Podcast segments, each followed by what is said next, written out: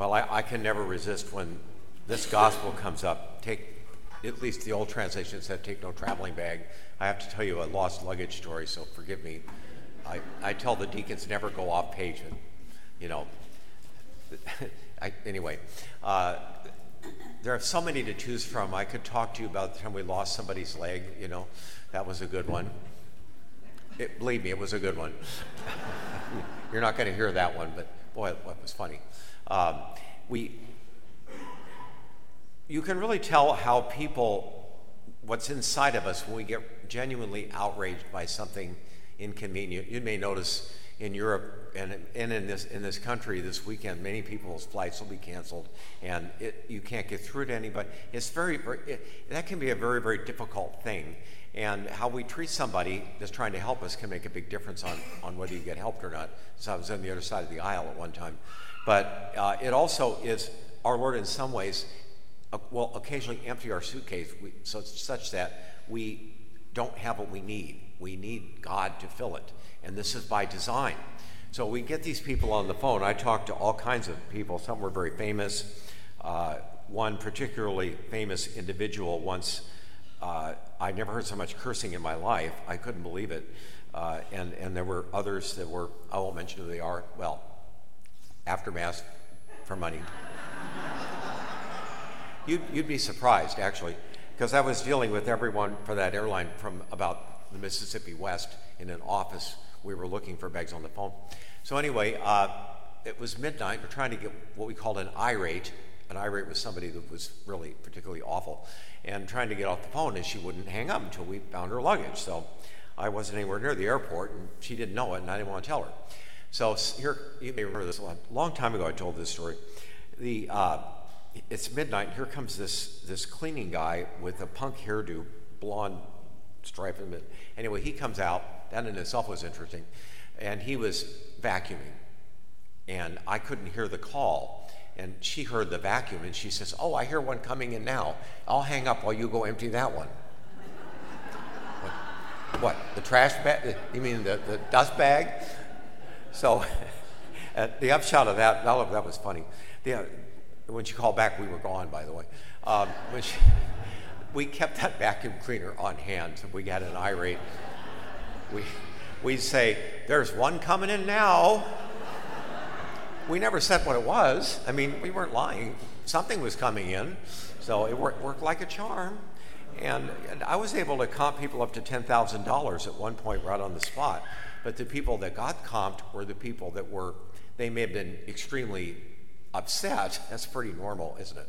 But they were also polite enough to uh, help me to let me do my job. You know, if you're going to scream at me, well, that's all you're going to get is, is hopefully professionalism. But this is, it, you know, it went back and forth like this, and occasionally I could help people. Unfortunately, the leg when the leg guy came, I didn't have that authority. Um, the I was thinking about Henry David Thoreau had in his book Walden, which is definitely worth reading, and it's slow reading because it's so interesting. He had two comments that have always stuck with me. One of them was he used the word technology, and this is 200 years ago, so you wonder what kind of technology he was talking about. But he said, he said, it's a very monastic sort of thing. He said, I have observed that technology is a means for, for men and for men now I'm getting this wrong. Technology is an improved means to an unimproved end. Technology can't save us. It's no different than finding somebody 4,000 years ago as a mummy with all kinds of artifacts buried around them. It won't save us. They are, they are tools for the journey. They may be very cool, but they are not home. They are not life. It's only a tool. And it's good to remember that since we have so much more technology and it can distract us from the journey.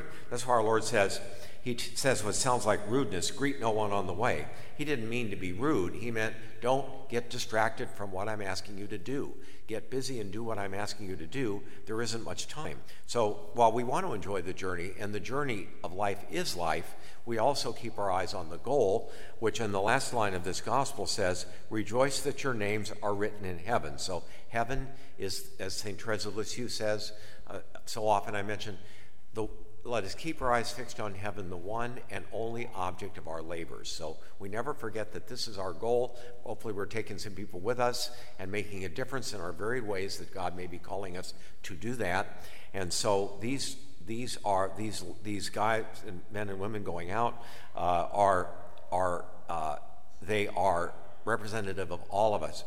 And then the other thing, he, he's at Walden Pond which I've been to, and if you go there, it's a bit of a disappointment because it's in the middle of a residential area now, but then it was in the woods, and you can he could see the road passing by from his little cabin that he constructed, and he looked out there and he said, he's writing, he said, and I see people laboring and burdened. They're pulling horse carts, horse carts full of furniture. I see them sad and pulling their horse carts, uh, horse horse carts of furniture everywhere they go. Burdened by their possessions, they can't cut loose. And the possessions are not just physical things, but that, that which we hold within ourselves that prevent us from going forward because there's no room for God to get in. You know, I myself had too much furniture when I entered the seminary, ended up storing it in somebody's garage. That it was funny. He said it was a guy I went to church with, older guy. He said the Virgin Mary told him to give me his garage to put my furniture in. So we, I and a friend were rolling it down the sidewalk. It was uphill, uphill to downhill. And all the ladies on the other side uh, put their lawn chairs out to watch the parade of my furniture going by. Six months later, he told me to get it out. He rented the garage out. I guess the Virgin Mary changed her mind. So, uh, anyway, this, this furniture went back and forth and back and forth, ended up in Silverton Mini Storage. It was my grandparents' bedroom set. I wanted to keep it, but I was chained to that furniture. You know, I'm glad I'm glad it worked out and it's over in the rectory now. But you know, sometimes other stuff gets in, and we if we don't get rid of it, we can't go anywhere. We're too cautious. If we don't take a risk, life's, life is one risk after the other. You don't take a risk, you don't get anywhere. So we have we uh, our Lord is saying, you know, uh, to to allow Him to empty the suitcase so that He can fill it. And so we we uh, remembering something that again the Teresa of Avila said that is hard to live, but is very good advice.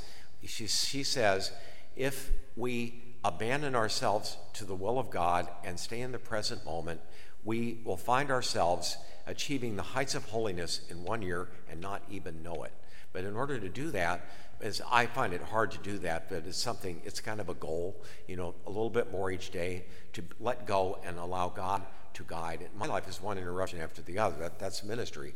But all of us find our plans changed suddenly. At this time of year for uh, Oregonians, half the time it rains on the 4th of July, doesn't it? Summer begins on the 5th of July. That, that's, may, that may be true this year, too, from what I see. But, you know, this kind of stuff happens. We can accept that.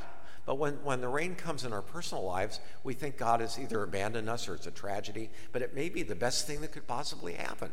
You know, we, we don't really know why, we're, why we have to go through something. Some of this stuff we can pray for decades, but, you know, in heaven, our Lord will give us a review of our lives, and believe it or not, you're going to agree with everything that happened. Might as well get started now in thanking Him, right? Why wait till then? Might make it easier. I'm going to be pretty embarrassed when I say, I mean, I've been bell aching for 30 years and you were doing me a favor. like, it sure didn't look like it. Uh, but having an empty suitcase is not easy. If you've ever got, had your luggage lost, and I did once, and it was it was funny. It was Alaska Airlines. My I shouldn't mention the name because it's a great airline, but but uh, I went up there and tried to get my luggage, and I said I can help you. I used to do this, and she she looked at me. She says, "Oh, so father, the shoe's on the other foot now, isn't it?" I became an irate and I know how to do it too.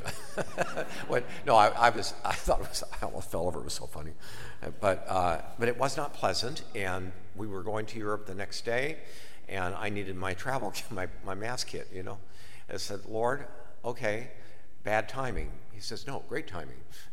it's okay.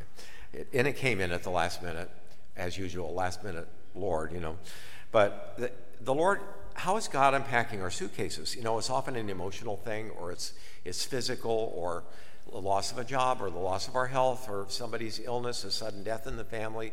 Uh, it could be around here. We've got eight things happening at once in the next three weeks.